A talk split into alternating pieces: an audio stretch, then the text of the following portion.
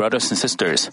In the last session, Job said that God set up a net and locked him up and made him surrender to him, saying, even though he didn't want it, but God made him surrender. Saying this, he blamed God for his misery because he didn't have truthful trust and love for God. He continued to misunderstand and resent him. Job also complained that there was none who would answer his call or resolve his unfair situations. But I told you that the reason that we don't receive answers to our prayer or have our problems resolved is that we have walls of sin. Whoever uh, tears down the wall of sin and obeys the word, God will forgive all his sins and give him blessings and answers. So, the common ground that those who have answered, received the answers and blessings say that, you know, they went to a hospital and took medicine, but they didn't see any improvement. But they realized that they realized what kind of words they have heard, and they discovered themselves and tried to tear down the wall of sin. And after they tore down the wall of sin, they attended a divine healing meeting or received a prayer from their pastor. This is the principle of receiving healing and answers. It's not that Father God doesn't answer our prayer, but you know, also other people say that they also uh, attended a divine healing meeting many times. They had their names registered in the patient's list. They all know the principle. They had their names listed on the patient's list, but they attended without a longing heart. But they realized themselves and began to attend the divine healing meeting with a longing heart. As a result, they received answers and blessings. All these with these testimonies, we realize that how exact, how precise the principle of God's healing and answer is. Because Job didn't understand this uh, principle, he misunderstood that God was hating him, God was forsaking him, God was trying to destroy him. He continually misunderstood God. You know, but Job didn't know the truth, but he was only resenting God, so he was only suffering a loss by doing that. Some of you may say, I attended a divine healing meeting, but I haven't received answer. But even those who say this, you can attend the, the last day of the vow prayer meeting and you can receive an answer. They, and Father God can meet you and give you answers. From Job's confessions, we find that Job still gave an excuse and misunderstood God. It was because Job was a man of flesh, and he was only uh, had a knowledge based faith. I hope that through this message, all of you look back on yourself and rid yourself of fleshly attributes and change them into spiritual things. Still misunderstanding God, Job said as follows in chapter 19, verse 8 He has walled up my way so that I cannot pass, and He has put darkness on my paths. He asserted that God blocked his way to keep him from passing. So what kind of way Job had been walking so far? He had sown crops and reaped them. He enjoyed himself eating and drinking. Having a good conscience, he shared his he shared with his neighbors and diligently helped the needy. But Job said that God prevented him from doing such fleshly things. But this was to make Job become a man of spirit. In the passage, paths refers to a shortcut and darkness signifies a pitch dark state. Let's say you are taking a shortcut to your destination, then your way becomes pitch dark all of a sudden. How frustrating this would be. Job mentioned that while he was taking a shortcut to a better environment and a bright future, God plugged everything with pitch darkness. At the same time, he complained how anguished he was. He compared his situation to a state of complete darkness as he had lost all his possessions and children, been abandoned by his wife and friends, and lost all his hope and joy.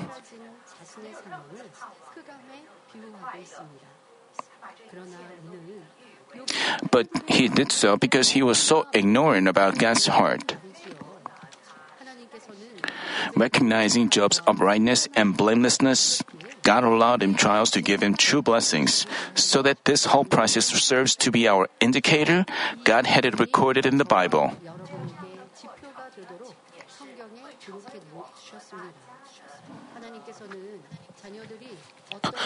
No matter what kind of tests and tribulations face them, God wants His children to have a heart with which they can confess with unwavering faith God, thank you. May it be done according to your will. This is truly a trust based relationship. There's no way parents would make their children do something harmful or mislead them. If we believe this, even when we are told to do something stressful or things we don't like, we can joyfully obey. Right now, it looks stressful, but our parents tell us do that, saying that it is uh, beneficial to us.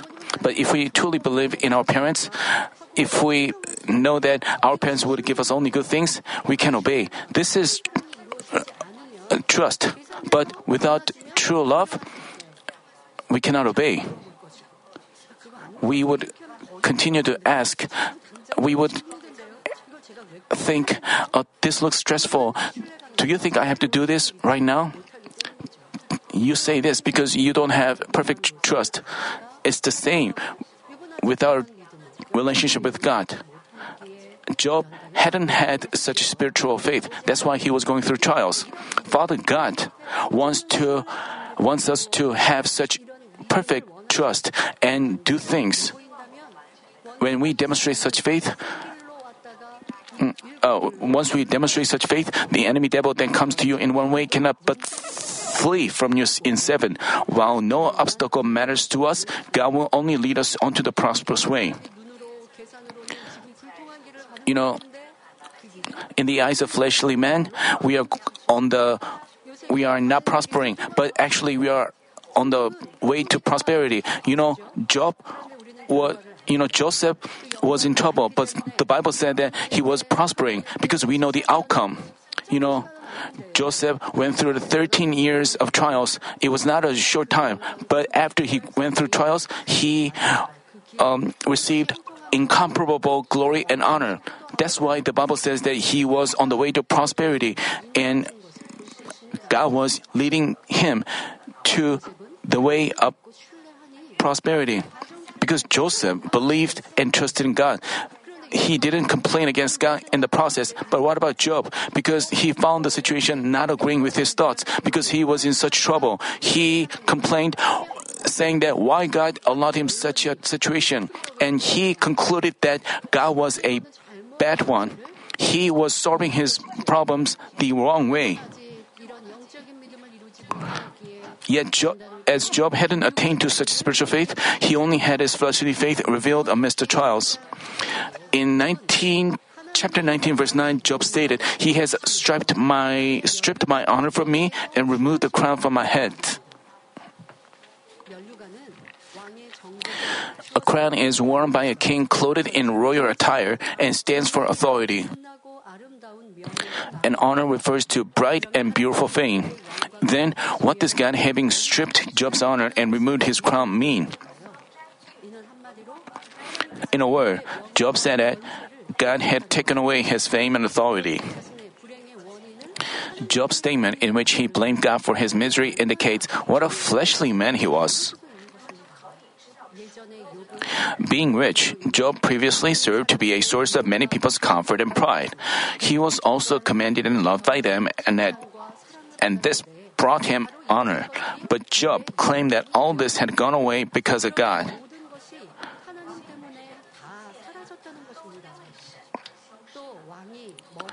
like a king wearing a crown on his head.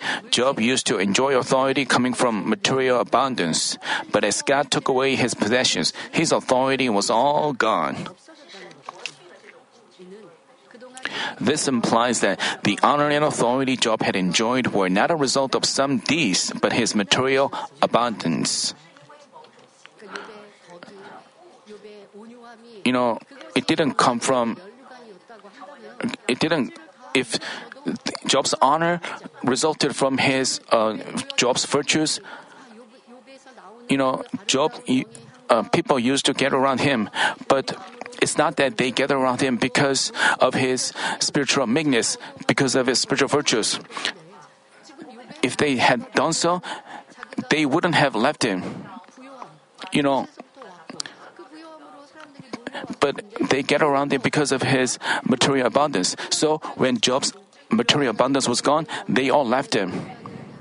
So Job claimed that God took him, took away his crown, took away his honor. When Job had riches, many people gathered around him, but as test faced him and took away his everything, those people under his shade all left him. We find that only when God is with us, we have true honor and how meaningless the relationships based on the fleshly conditions are. If Job had been wise spiritually, Job must have Job would have realized this. Job should have realized that because I went going I'm going through trials, all those people who used to love and trust me left. So this is how this shows how meaningless fleshly is. Th- those people used to confess, You are my true friend. I will be with you. I will stand with you. I can only offer my life to you. Such friends, such spouses, such neighbors all left him because they saw Job in trouble. So Job should have realized how meaningless fleshly is. And God, only God was is with me, and God would be with me if I call on Him. So He is the only one I can rely on he should have repented of this. He should have had such an awakening quickly, but he still resented God and complained against God because he was solving the problem the wrong way. He got the wrong solution. That's why his problems were not being resolved. What about you when you find yourself in trials and tests, stricken with a disease or with problems in your family or with your children? Does your spouse bothered you? Have you got stricken with a disease because of that? Because I'm without the. F- just because. Because you've lost the fullness of the Spirit, you got stricken with the disease. You also uh, put the blame on the church because because you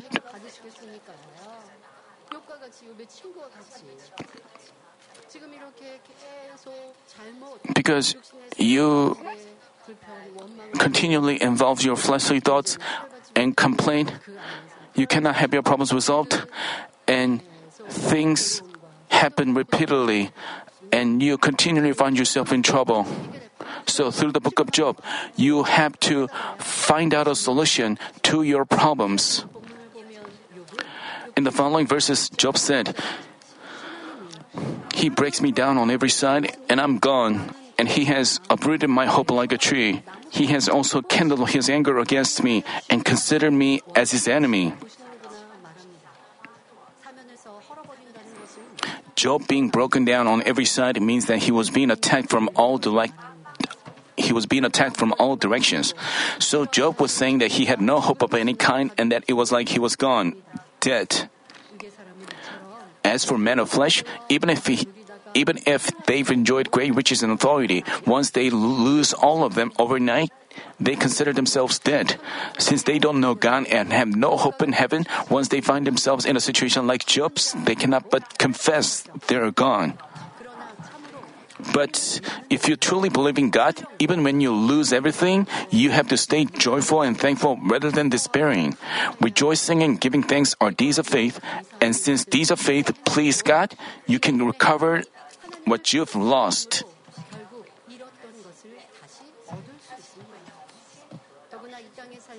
Moreover, since our earthly life is only a brief moment and we've uh, and we have our hope for everlasting heaven, we can stay joyful and thankful. Therefore, we should always keep in mind that our values of life don't rest on material things, authority, or honor of this world. When you go through tri- times of trial, what lessons did you learn? For me, I learned I saw the evil of man's heart and I saw the shortcomings in myself. So I realized God is the only one whom I can rely on. So I rely on God all the more. If I rely, had to rely on myself, I would fall down. Even if those around you leave you, I don't have to be distressed. But I know that Father God eh, is the only one I can rely on, and He serves to be our shield, and He serves to be our my fortress. Even though my situation is like a storm, I look to God all the more and rely on Him all the more. Then joy comes upon me, and boldness springs up from my heart, and make a stormy situation calm down then things will turn out to be a blessing. If I see those people around us who has left us, then I would have still be in agony and I would wonder what can I do in that situation. I would still be in distress. You know, how can you overcome your trial? Do you continue to find yourself in trouble? Then you have to figure out how your faith has been fleshly. You know, fleshly things change and perish. That's why we have to achieve spiritual heart. That's what we've learned. So when you find even if blessed fleshly things are gone, you have to know that flesh changes. So you don't have to be dismayed or surprised because we have everlasting heaven, we have God, we can stay joyful and thankful. Then we can come forth as a person with faith like pure gold. Have you changed yourself in times of trial? Then trials will turn out to be a blessing. The Bible makes it clear what is truly important for us. You know, Job's crown was riches, but they all perished. If we have riches and honor, if we have if we have our joy from the recognition from others, but if our recognition is gone and our joy is gone, that demonstrates that you your life has been fleshly. The Bible gives us lessons. In Luke chapter 16, the rich man and the beggar lived completely different lives, respectively. And the rich man who didn't fear God enjoyed good things on this earth, while Lazarus, who feared God, begged for food at his door. Whose life would you choose between the two? Because everyone would answer that you would choose to live like Lazarus. But even though you know the answer, you may not give that answer boldly because you know about your state of your heart. Why did Father God had it recorded in the Bible? You have to check whether you really pursue truth or you lived like a rich man. You rejoiced over fleshly things and filled your heart with fleshly things. After after God called their souls, the rich man became subject to torment in the lower grave, but Lazarus rested in. He was subject to torment forever. On the contrary, Lazarus, who lived such a wretched life on this earth, rested in Abraham's bosom, clothed in beautiful outfit, and he enjoyed rest in his bosom, in the upper grave. Think about the differences. You choose, let's say you choose fleshly things, but what will you have in heaven? Even if you are barely saved, you are barely end up in the paradise and you live in heaven with no houses of your own. But let's say you live for God's glory and the Lord's glory, then you will live with great glory in heaven. brilliant glory in heaven, and you will have houses of your own, and rewards, and you will be envied by citizens of heaven. So, through the book of Job, you have to realize. So, thus, if you are aware of the afterlife, no question you will choose a life of fearing God and entering heaven like that of Lazarus. But Job didn't have such faith and hope. Even though all things had left him, if only God was with Job, they would be back. But since he had no spiritual faith, he resented God. Also, because he had no hope for heaven, he himself confessed that he was gone. This suggests how fleshly he was and that he didn't even see God as a true deity or true father. So, building a truthful relationship with God required him to go through trials. Then, what did Job mean by, and he has uprooted my hope like a tree? Job had fixed his hope on his children, wealth, fame, authority, and all things he had achieved and solidified. But as all of them had gone away instantly, Job argued that God just pulled him out with ease like he was a shallow rooted tree that is uprooted effortlessly.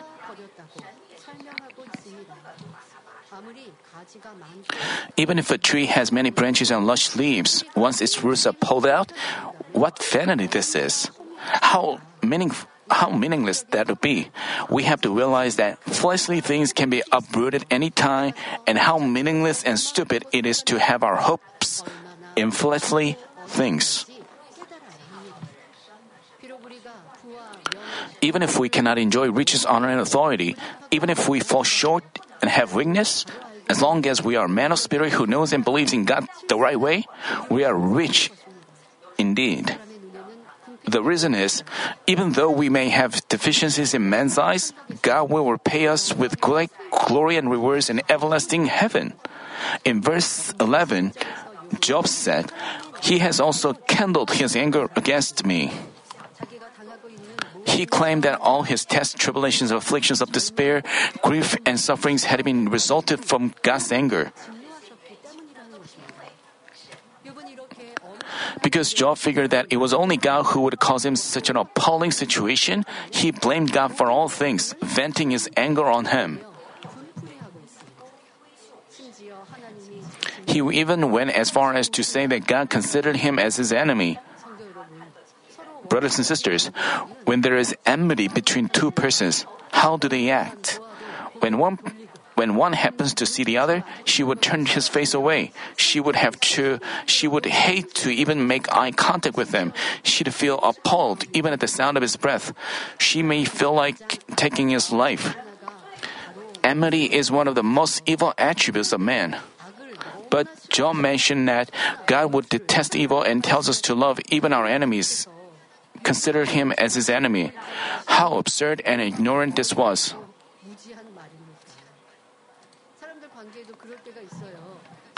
In relationship with others, you know, even though another person doesn't hate uh, you, because you your hate is strong, you misunderstand that another person is hating you.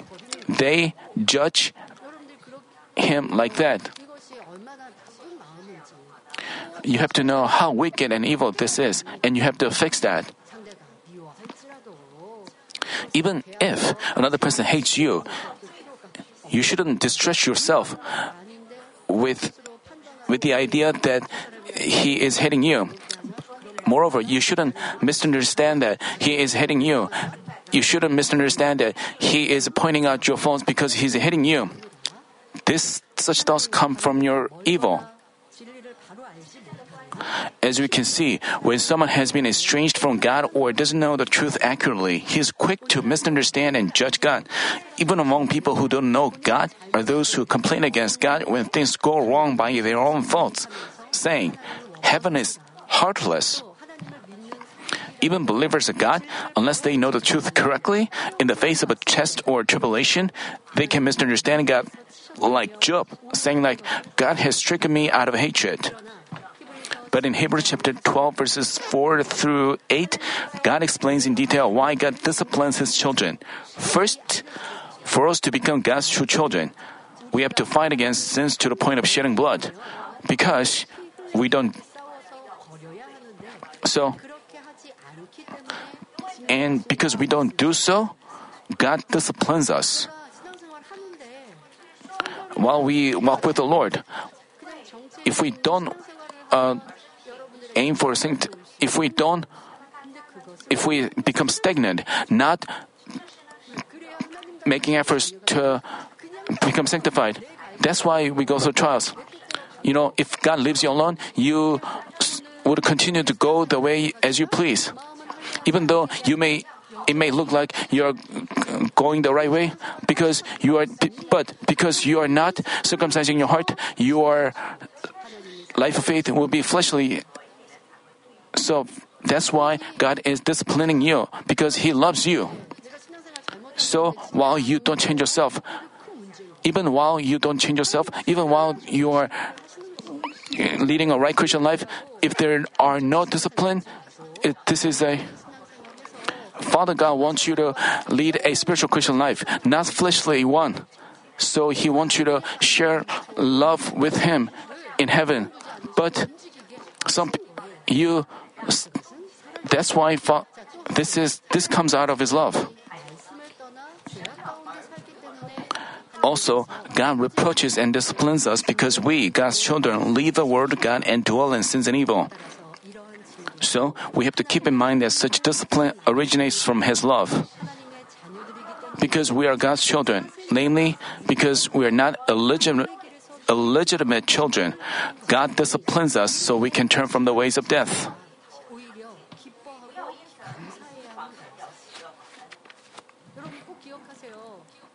We have to keep it this in mind. While you are dwelling in sins, let's say you are dwelling in sins, but there's no discipline, there is no rebuke from God, then this means that you are illegitimate children. This is frightening you know, unbelievers of God, uh, they just, uh, just enemy devil and Satan just mess with them. But let's say, even if you have received the Holy Spirit and dwell in sins and evil, but you are still prosperous, then you are being considered as illegitimate children. And that means you will not have salvation. But if you are in trouble because of your wall of sin, then it means that you are being loved. There are also people who cannot realize their wall of sin. When they find themselves in trouble, they try to discover their wall of sin, repent, and turn from their ways, and they will meet God of answers and blessings. That's why their trials are blessings. If parents truly cherish and love their children as they see them committing a fault and going astray, they wouldn't leave them alone. Even by punishing them, they would explicitly instruct them on the right path. It's the same way. Yet, God doesn't inflict His punishment right. God doesn't inflict His punishment right away. Before disciplining them, He tries to give them an awakening in various ways.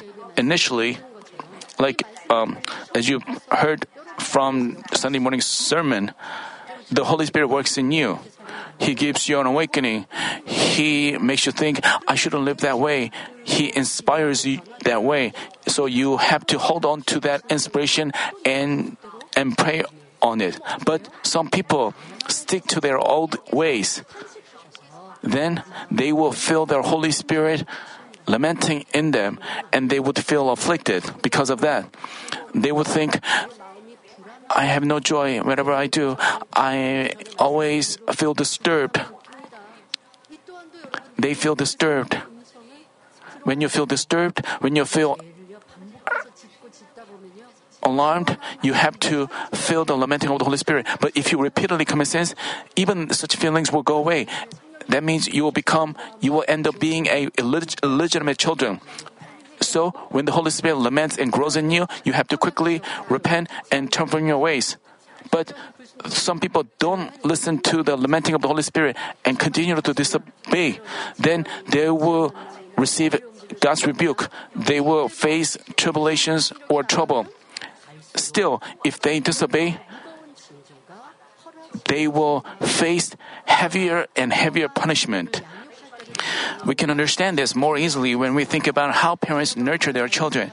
When their children commit a fault, at first they tenderly exalt them. If they don't obey, they raise their voice. If they don't still don't listen, they physically punish them. Hebrews chapter 12 verses 9 through 11 say, uh, parents shouldn't think like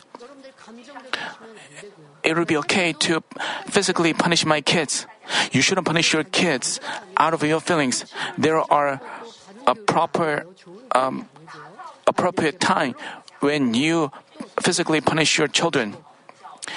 It's better to uh, exalt them with words. If that doesn't work, um, you can also give a verbal punishment like even though you don't physically punish them, you can discipline them in many ways. But if you just uh, physically punish them just because they don't uh, live as you the way as you please, that is evil. This is not the duty of your. This is not your duty as your parents. Hebrews chapter 12 verses 9 through 11 say, Furthermore, we had earthly fathers to discipline us, and we respected them. Shall we not much rather be subject to the Father of spirits and live? For they disciplined us for a short time as seemed best to them, but He disciplined us for our good, so that we may share His holiness. All discipline for the moment seems not to be joyful, but sorrowful. Yet to those who have been trained by it, afterwards it yields perf- peaceful fruit of righteousness. The verse says that for our good, to let us share His holiness, He gives us discipline. As it says, because God loves us, when we fail to live out a word, He allows us tests and tribulations. By disciplining us, He guides us to live in the truth.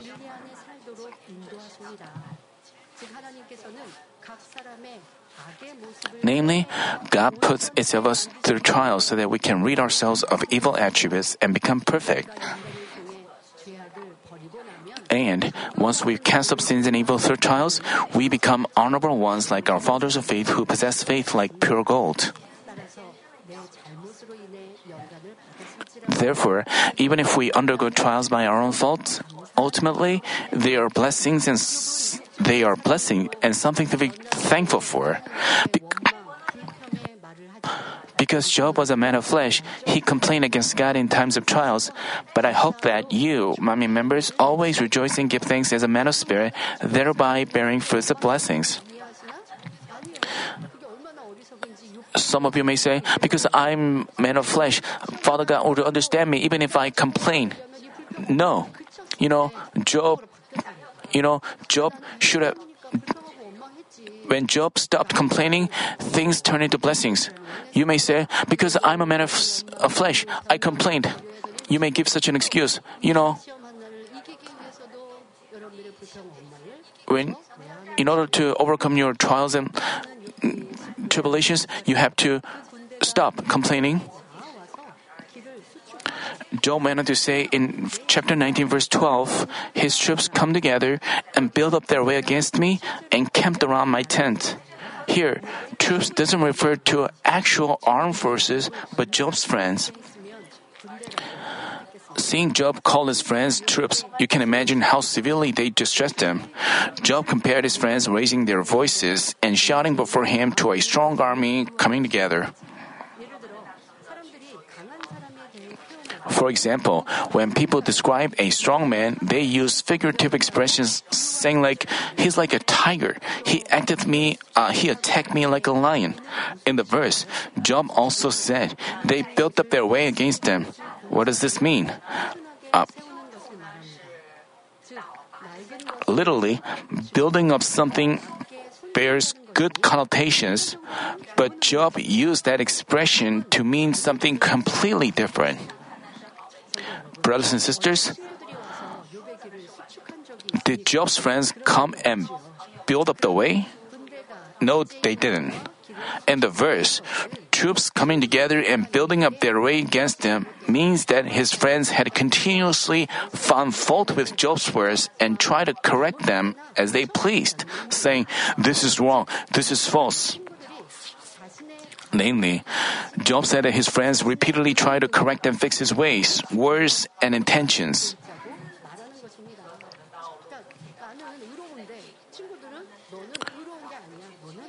Job considered himself righteous, but his friends continually called him evil. So Job described that they were building a way against him. He didn't use that expression in a good way, but he meant that his friends f- changed and corrected his words in a bad way in saying so, Job um, explained that Job, uh, his friends were distressing him. With figurative speeches, Job explained how arduous his situation was. He went on to say that they camped around his tent, which means that his friends were attacking him, surrounding him, surrounding him like an army. But in saying so, Job, Job implied that all these things were happening because God considered him an enemy and incited his friends to do them.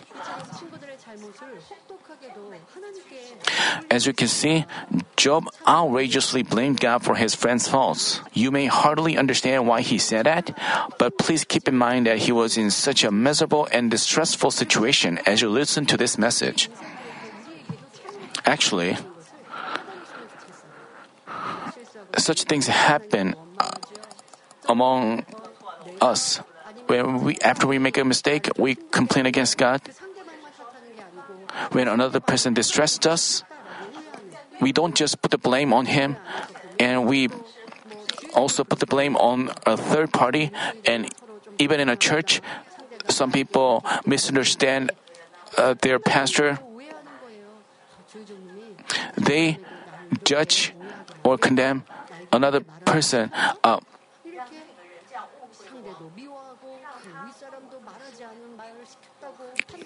um,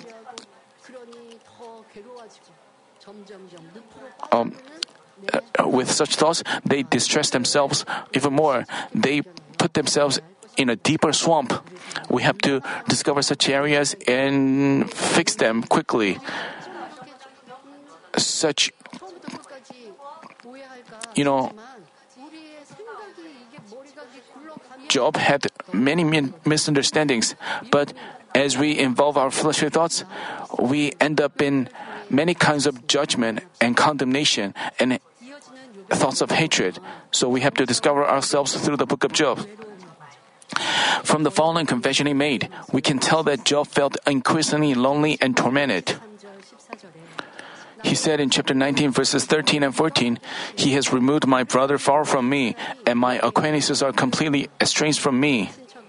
My relatives have failed, and my intimate friends have forgotten me. He meant that while even his brothers looked away and his relatives abandoned him, there'd be no way that his close friends cared for him.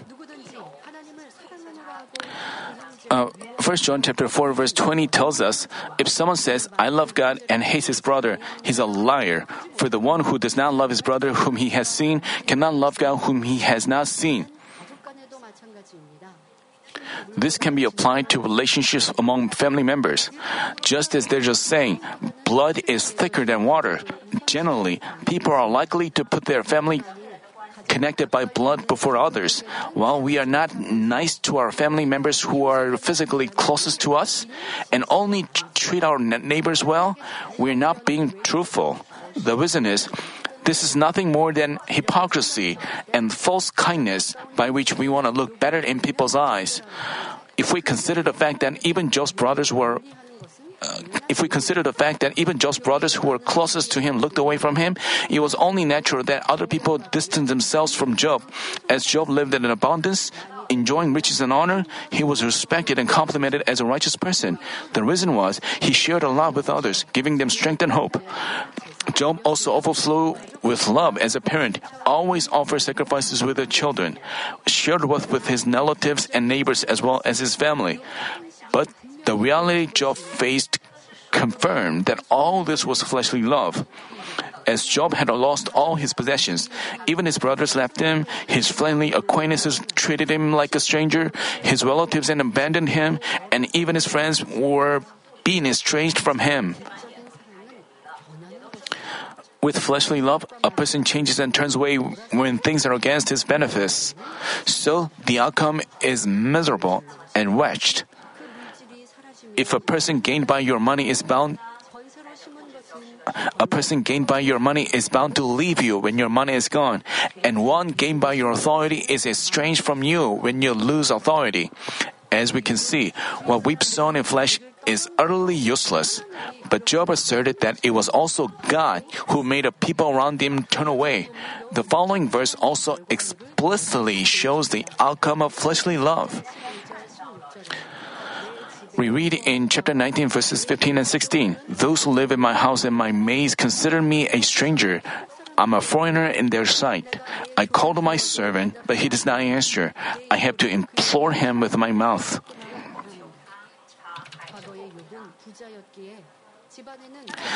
As Job was rich in the past, in his house were many people, including his servants, who frequently came in or out. But now, even his maids treated him like a stranger or a Gentile.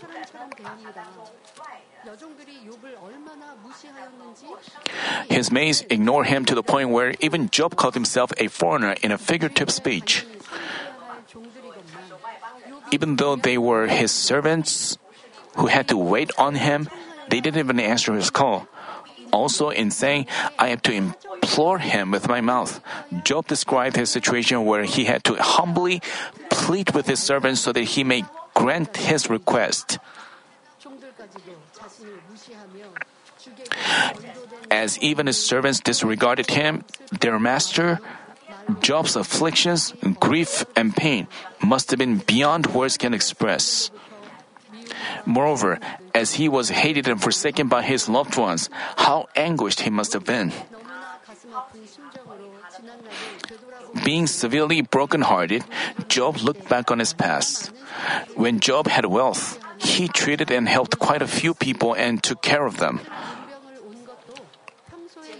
The friends visited their the friends visited their sick friend because they'd been received help from Job, and also because Job used to treat his friends well. He confidently said this and that in their presence.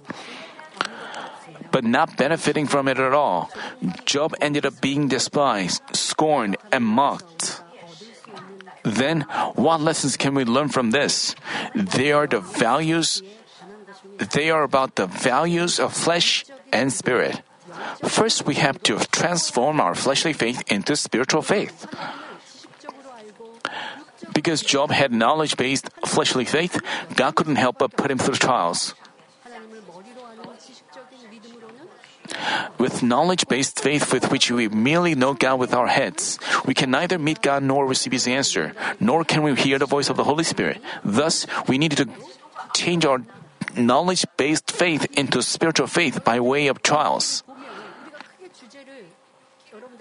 As we study the book of Job, you know, we have to know why did God put Job through trials? Why? Because he wanted to change Job's fleshly faith into spiritual faith as we see Job complaining, disputing with his friends, and hating them, we can confirm that his faith has been fleshly. So we have to also examine whether our faith is spiritual or fleshly. You may say, I'm working for God faithfully. I am diligently attending meetings and gatherings. And why are you praying? Why are you working f- faithfully for God? You have to do that to have spiritual faith. But even if you pray, you don't change yourself. This is a serious problem. You have to find out the reason why. Even while you pray, even while you ask God to, you just in praying, you just seek God's blessing and answers, but you don't seek to change yourself spiritually. What does that mean? You say things like, "I," you say, "Father God, I want to become like Luke. I want to become like Mary Magdalene." You say, all these good words, but you don't realize how you don't do your duties. Even while you hear the word, when you go to your workplace, you hate your coworkers. You think like, I wish he wouldn't, he would go away. He would disappear. You have to know this is evil. You have to know this in your prayer and you have to say in your prayer, Father, I have been evil. When someone rebuked me, I was kicked to hate him. I even thought he would even, I wish he would even disappear. I was so evil. Please help me remove such evil. This is the kind of prayer, Father, with which God is pleased. But even while you pray, if you don't offer up such prayer, you cannot change yourself. So your faith remain fleshly faith. You know, Job offered sacrifices diligently. He didn't commit sins through this. He was concerned that his uh, children would commit a sin. He feared God that way, but he didn't. He hadn't circumcised his heart. That's why he had to go through trials. So you have to discover yourself. You have to examine whether your faith has been f- fleshly or spiritual. So we find, f- you know, from the words of his friends, we know whether they have resentment, whether they have envy and jealousy. You have to hold on to the awakenings and change yourselves. That's how you lead a spiritual Christian life and you have received spiritual faith.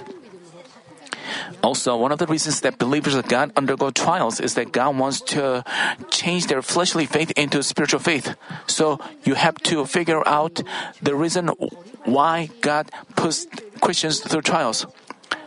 I know that our members want to, there are many good hearted members among you even though you don't commit sins through these. So you may not discover evil hidden deep in your heart. So you are thinking that you are doing a good job.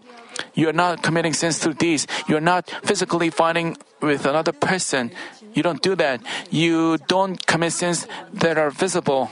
You don't commit works of flesh. You don't commit deeds of flesh that are leading to death.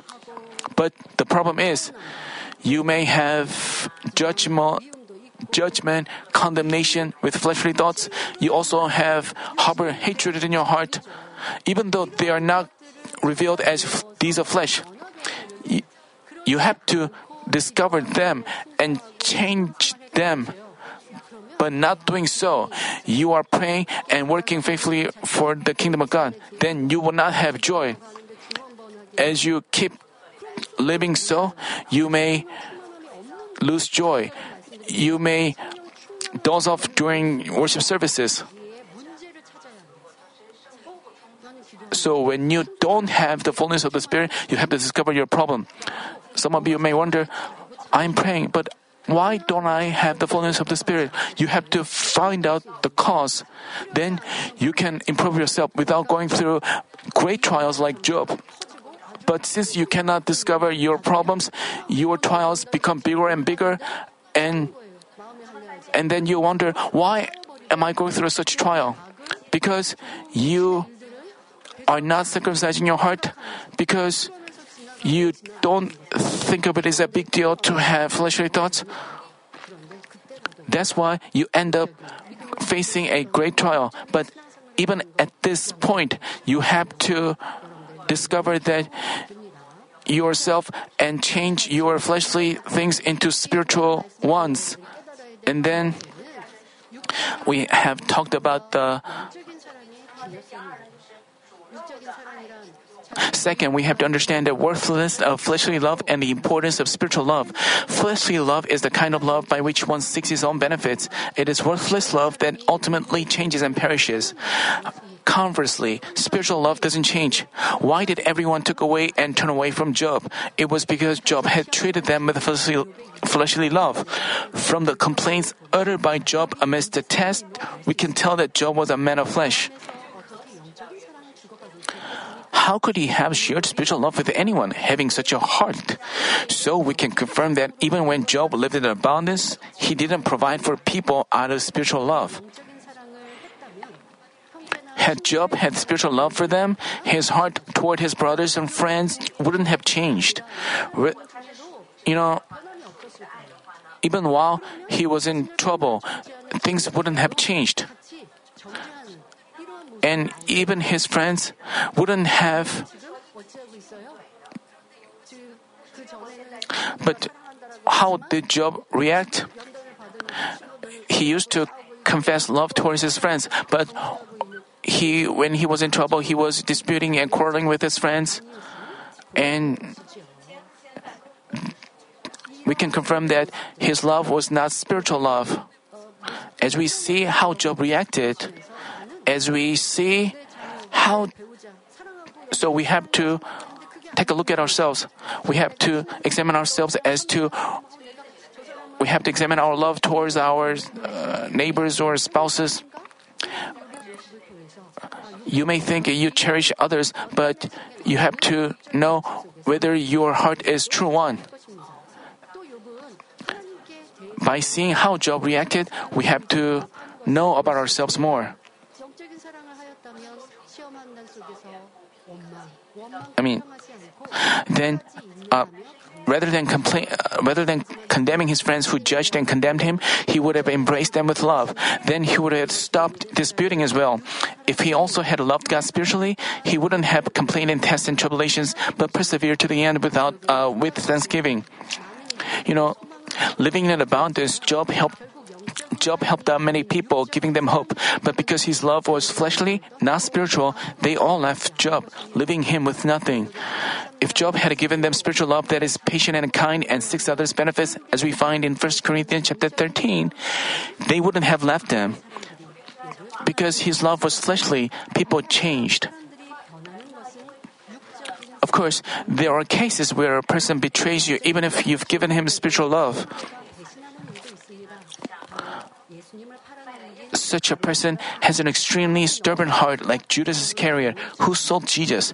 None of us should become that kind of evil person. Repaying the grace and love we received, we have to achieve the kind of love that never fails. Also, I pray in our Lord's name that you will achieve spiritual love first and come forth as competent spiritual warriors, uh, spiritual workers that change people around you. You may find yourself in trouble or trials. Do people leave you? Do people bother you and distress you? But you shouldn't be distressed by people. Then you have to realize that your love has been fleshly and you have to make a resolve to achieve spiritual love. Then trials will turn out to be a blessing. But if you distress yourself by people who leave you, then you may not have an awakening that you need to have through trials. And through the book of Job, you we have a time to look at ourselves. We know how fleshly, how meaningless fleshly relationships are. So, even if another person hasn't changed, you shouldn't be discouraged. Instead, we have to achieve a spiritual love. Brothers and sisters, seeing how lonely and miserable Job felt, We've spoken about the worthlessness of fleshly love and importance of spiritual love. In the Bible, we find uh, unfailing spiritual love. One of the examples one of the examples was the love between David and Jonathan. Jonathan. Jonathan's father was the first king of Israel, and David was his official. But whenever David went out to war, he won victory. So Saul became jealous of him, harbor hatred against them and even try to kill them. Even though Jonathan was supposed to succeed his father's throne, since he had no selfish desire or greed, he was not obsessed with the royal throne. Jonathan knew that David would become the king and his father would be destroyed because he was spiritually awake. He knew that. Even so, Jonathan didn't kill David, but rather he protected and kept him safe. Even when Saul desperately tried to kill David, Jonathan t- tried to save David, taking his taking such risks. F- 1 Samuel chapter 20 verse 17 says, Jonathan made David vow again because of love for him, because he loved him as he loved his own life. As you can see, Jonathan could offer even his life for David, and that love didn't change until his death. David's love toward Jonathan was the same. As he heard that Jonathan was killed in the battle, David stopped eating and drinking, and he was grieved over his death. And he called uh, Jonathan's son Mephibosheth and returned all of Saul's possessions to him and took care of him as his own son in the palace. As we can see, you know, by spiritual love, one unceasingly loves another person even when it is not beneficial but harmful. He doesn't love him want, wanting something in return or because he's been treated well. It is truly beautiful and valuable love by which he can sacrifice himself and but contrary to this, Jacob and Esau had spiritual love between them even though they were twin brothers born of the same parents, because things didn't go in favor of their benefits. What happened? The brother tried to kill his younger brother, and the younger brother had to flee from his older brother. As we can see, fleshly love is meaningless. This is the difference between flesh and spirit.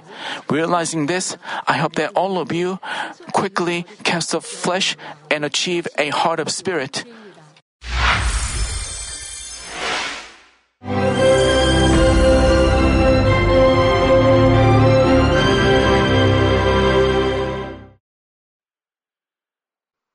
Hallelujah.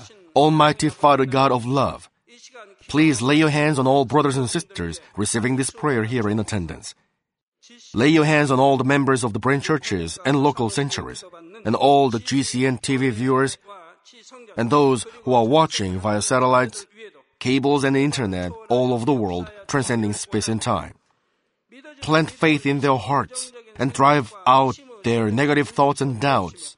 Let all the trials and afflictions leave them. By the fire of the Holy Spirit, from head to toe, scorch their sick and affected parts, including all cells, tissues, and nerves, all internal organs and intestines. Let the light of creation come upon them.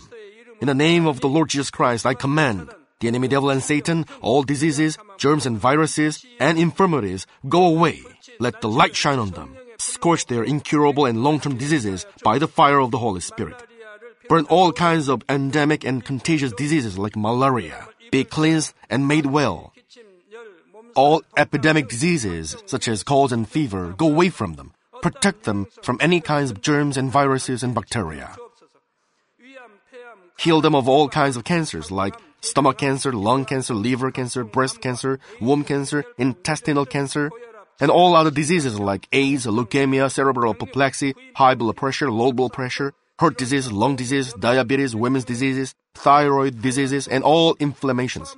Let them be made whole from polio, stroke, arthritis, herniated discs, and many others. Let all kinds of pains disappear from them, like back pain, headache, and neuralgia. Set them free from epilepsy, autism, depression, neurosis, and all other mental diseases. Loosen them from all kinds of paralysis, and let them get up, walk, and jump. Let them regain good eyesight and restore good hearing. Let the blind open their eyes and the deaf come to hear and mute begin to speak. Heal them of after effects of all kinds of accidents. Restore their ruptured and broken bones. Restore them from burns and let the heat and burning sensation go away from them. Father, let there be no scars left. Be cleansed from all kinds of drug addictions and poisoning. Father, regenerate dead nerves, tissues, and cells, and bring the dead back to life. Father, please bless them to conceive a baby. Bless them to conceive a baby. In the name of the Lord Jesus Christ, I command the enemy devil and Satan, the ruler of the air, the evil forces, and their servants, go away from them. Go away, you evil spirits, unclean spirits, deceiving spirits, spirits of falsehood, separating spirits, and all forces of darkness. Loosen all bonds of wickedness and darkness and go away from them. Let the light shine on them. Father God, give them strength to cry out in their prayer and empower them with the power to cast off sins and become sanctified. Let them be in good health as their soul becomes prosperous, and let their family be evangelized. Protect them from all kinds of accidents and disasters, and bless them to lead a successful and prosperous life in everything. Please protect your children, their home, their business, and their work by the fiery hedge of the Holy Spirit, with the heavenly host and angels, and with your blazing eyes.